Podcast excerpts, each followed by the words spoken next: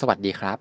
ยินดีต้อนรับเข้าสู่ อ่านแล้วอ่านเล่าพอดแคสต์พอดแคสต์ที่จะหยิบเอาเรื่องราวจากหนังสืออันหลากหลายมาให้กับคุณ วันนี้นะครับเราก็ยังอยู่กันกับหนังสือเล่มเดิมครับ วิธีการชนะมิตรและจูงใจคนของเดลคาเนกี้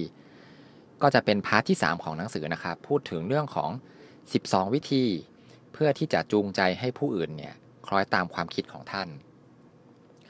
เรามาเริ่มกันเลยนะครับ ข้อแรกครับเดลคาเนกี้เนี่ยได้แนะนำมาไว้ว่า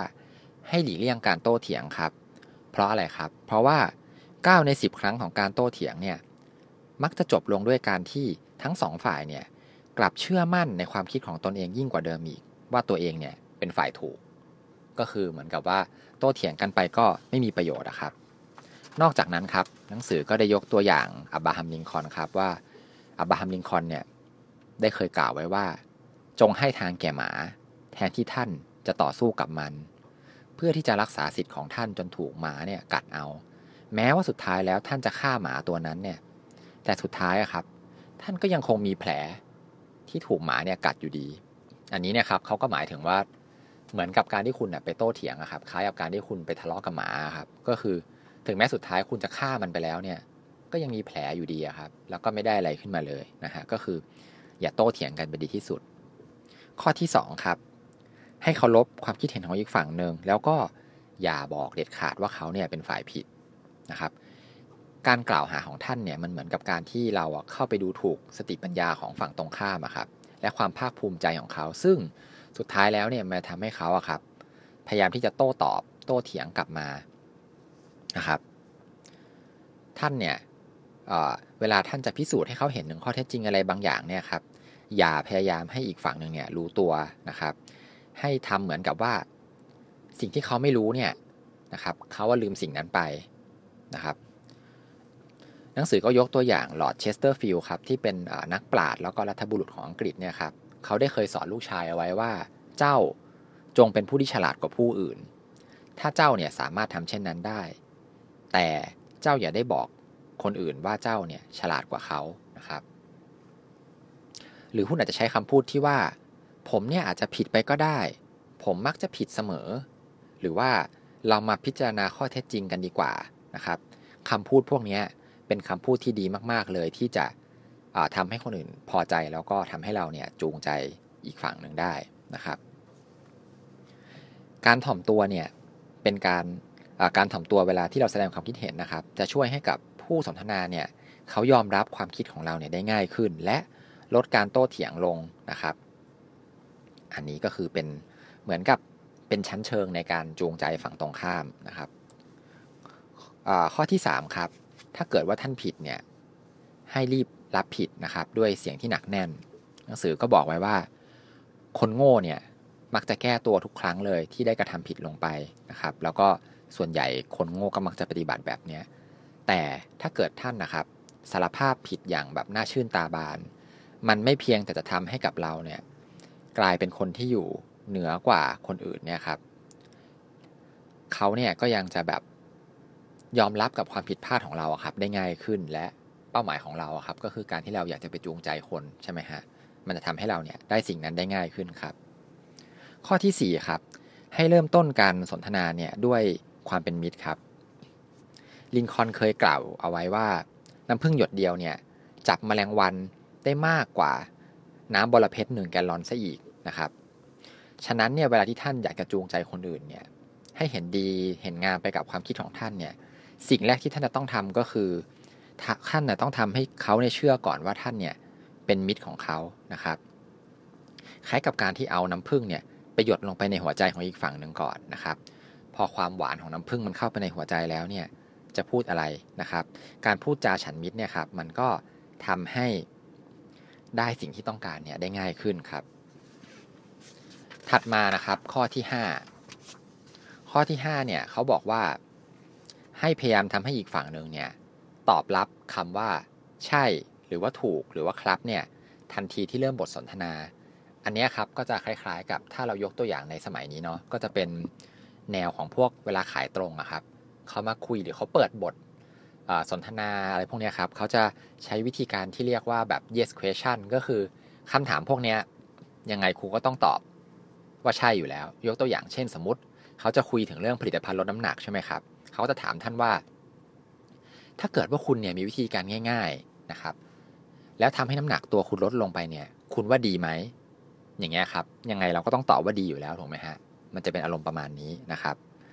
ข้อถัดมาครับข้อที่ 6 ก็คือเวลาที่คุยกับคนอื่นเนี่ยครับ ให้พยายามทำให้อีกฝั่งหนึ่งเนี่ยเป็นฝ่ายพูดเป็นส่วนใหญ่นะครับ และอย่าพยายามโอ้อวดนะครับในความสำเร็จของเรา ให้ถ่อมตนเข้าไว้นะครับ แล้วเราเนี่ยจะได้รับความนิยมชมชอบจากคนอื่น นอกเหนือจากนั้นนะครับ การที่เราไปโอ้อวดเนี่ยอยากให้คิดว่าเราอะมีชีวิตอยู่อย่างมากก็ร้อยปีใช่ไหมครับในอีกร้อยปีเนี่ยใครจะมานั่งจำในเรื่องของความสำเร็จของเราไอการโอ้อวดของเราเนี่ยครับมันก็เป็นแค่การนะสร้างความลำคาญให้กับคนอื่นเท่านั้นเอง ให้พยายามให้ฝั่งตรงข้ามเนี่ยเป็นคนพูดเป็นส่วนมาก แล้วการจูงใจของเราเนี่ยครับมันก็จะสำเร็จมากขึ้น ข้อ 7 ครับ ให้พยายามทำให้อีกฝั่งหนึ่งเนี่ยรู้สึกว่าไอเดียที่เราจะไปจูงใจเขาเนี่ยครับเป็นไอเดียของเขาเอง เป็นความคิดของเขาเองครับ ลองนึกดูครับว่าตัวของคุณผู้ฟังเนี่ยเวลาที่เรามีไอเดียใหม่ๆเนี่ยที่เราจะต้องการที่จะไปจูงใจให้คนอื่นเห็นด้วยกับเราเนี่ย เรามีความภูมิใจในความคิดนั้นๆไหมว่าเราเนี่ยเป็นคนค้นพบความคิดเนี้ยขึ้นมา เหมือนกันครับ ฝั่งตรงข้ามเนี่ยเวลาเขาคุยปุ๊บแล้วเราไปทำตัวเหมือนกับว่าอันนี้เป็นความคิดที่เราคิดขึ้นมาได้ จริง ๆ ก็เป็นความคิดของเราเนี่ยแหละนะฮะแต่ก็ต้องมีชั้นเชิงนิดนึงนะครับ เราเนี่ยเวลาไปคุยเนี่ยต้องพูดเหมือนกับ เป็นการไปขอปรึกษาหารือนะครับ แล้วก็ทำแบบเหมือนเป็นชั้นเชิงนิดนึงอะครับ เหมือนกับว่าเป็นความคิดร่วมกันอะไรอย่างเงี้ยครับ แล้วเขาก็จะตอบรับ ไอเดียของเราเนี่ยได้ง่ายขึ้นครับข้อ8ละครับ ข้อ 8 ครับ ให้พยายามนะครับ มองอย่างสุจริตใจนะครับ ในแง่มุมของอีกฝั่งหนึ่งนะครับ อย่างเช่นว่าท่านอาจจะบอกได้ว่า เออ แบบนี้ถ้าเกิดว่าอยู่ในสถานะเดียวกันกับกับกับคนที่อยู่ฝั่งตรงข้ามเนี่ยครับ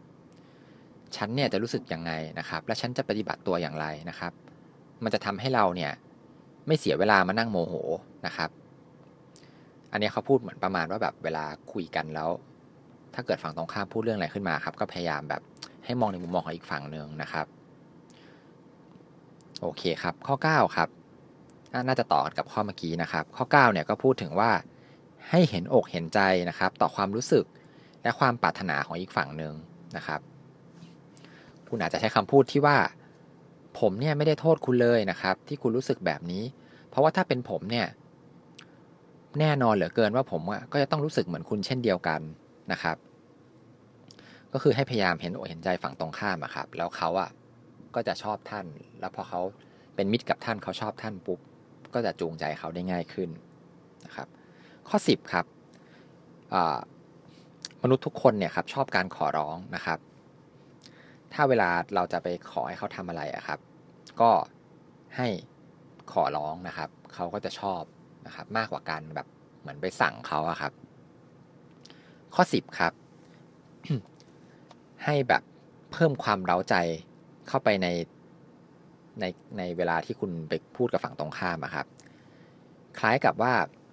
เวลาที่คุณจะไปนำเสนออะไรครับ บางทีการพูดความจริงอย่างเดียวเนี่ยหรือข้อเท็จจริงอย่างเดียวเนี่ยครับมันก็ไม่พอนะครับ ให้ลองนึกถึงคล้ายๆ กับพวกพวกโฆษณาครับ หรือพวกภาพยนตร์อะไรพวกนี้ครับ มันต้องมีแบบคำพูดที่แบบซาบซึ้ง แล้วก็แบบทำให้เกิดความสนใจแล้วก็เล้าใจครับ ฝั่งตรงข้ามเนี่ยเขาก็จะเขาก็จะคล้อยตามได้มากยิ่งขึ้นนะฮะอันนี้เป็นศิลปะในการพูดนะครับ ข้อสุดท้ายครับ ให้พูดท้าทายครับหนังสือบอกว่าถ้าเราเนี่ยอยากจะอยากจะไปจูงใจหรือไปเชื้อเชิญคนที่แบบ มีความสามารถมาก ๆ ครับ บางที การให้เงินเดือนอย่างเดียวนะฮะการให้โบนัส มันก็อาจจะไม่ตอบโจทย์ของคนที่แบบคนเก่งนะครับ บางทีการพูดให้เกิดการแข่งขันนะครับ หรือว่าการพูดท้าทายแนวที่ว่าแบบเหมือนกับเฮ้ยสิ่งนี้มันมันชาเลนจ์เขาอะครับ มันอาจจะได้ผลมากกว่านะครับ วันนี้ก็จะเป็น 12 ข้อนะครับ วิธีที่จะทำให้ จูงใจคนอื่นนะครับ ให้คล้อยตามความคิดของเรานะครับ อย่างที่บอกครับว่าหนังสือเล่มนี้มันก็คงจะไปซ้ำกับพวก how to ในปัจจุบันนะฮะแต่ต้องลองนึกย้อนกลับไปครับ ว่าเล่มนี้เขียนมาก่อนเล่มอื่น ๆ ที่เราน่าจะได้อ่านกันมาแล้วเนี่ยเกือบเกือบจะร้อยปีเลยทีเดียวนะครับ อยากให้ลองทุกคนเนี่ยที่ที่สนใจแนวแนวเนี้ยแนวแนว how to เนี่ยครับลองไปซื้อมาอ่านดูครับ มันมีตัวอย่างเยอะเลยแล้วแบบ ผมมองว่า ถ้าเราลองเอามาใช้จริง ๆ แล้วเนี่ยมันน่าจะมีประโยชน์มาก ๆ เลยนะครับสำหรับเนื้อหาในวันนี้นะครับ ถ้าเกิดใครฟังแล้วชอบนะครับ ก็ฝากกดแชร์ไปใน Facebook นะครับ ให้เพื่อนๆของคุณเนี่ยได้เข้ามาฟังกัน แล้วก็ใครที่มีข้อแนะนำติชมครับ สามารถติชมกันเข้ามาได้นะครับ ทุกช่องทางนะครับ แล้วก็ฝากกด follow podcast ของเราด้วยครับ ทั้งช่องทาง SoundCloud แล้วก็ Podbean สำหรับวันนี้นะครับ ก็ขอบคุณที่ติดตามอ่านแล้วอ่านเล่า podcast สวัสดีครับ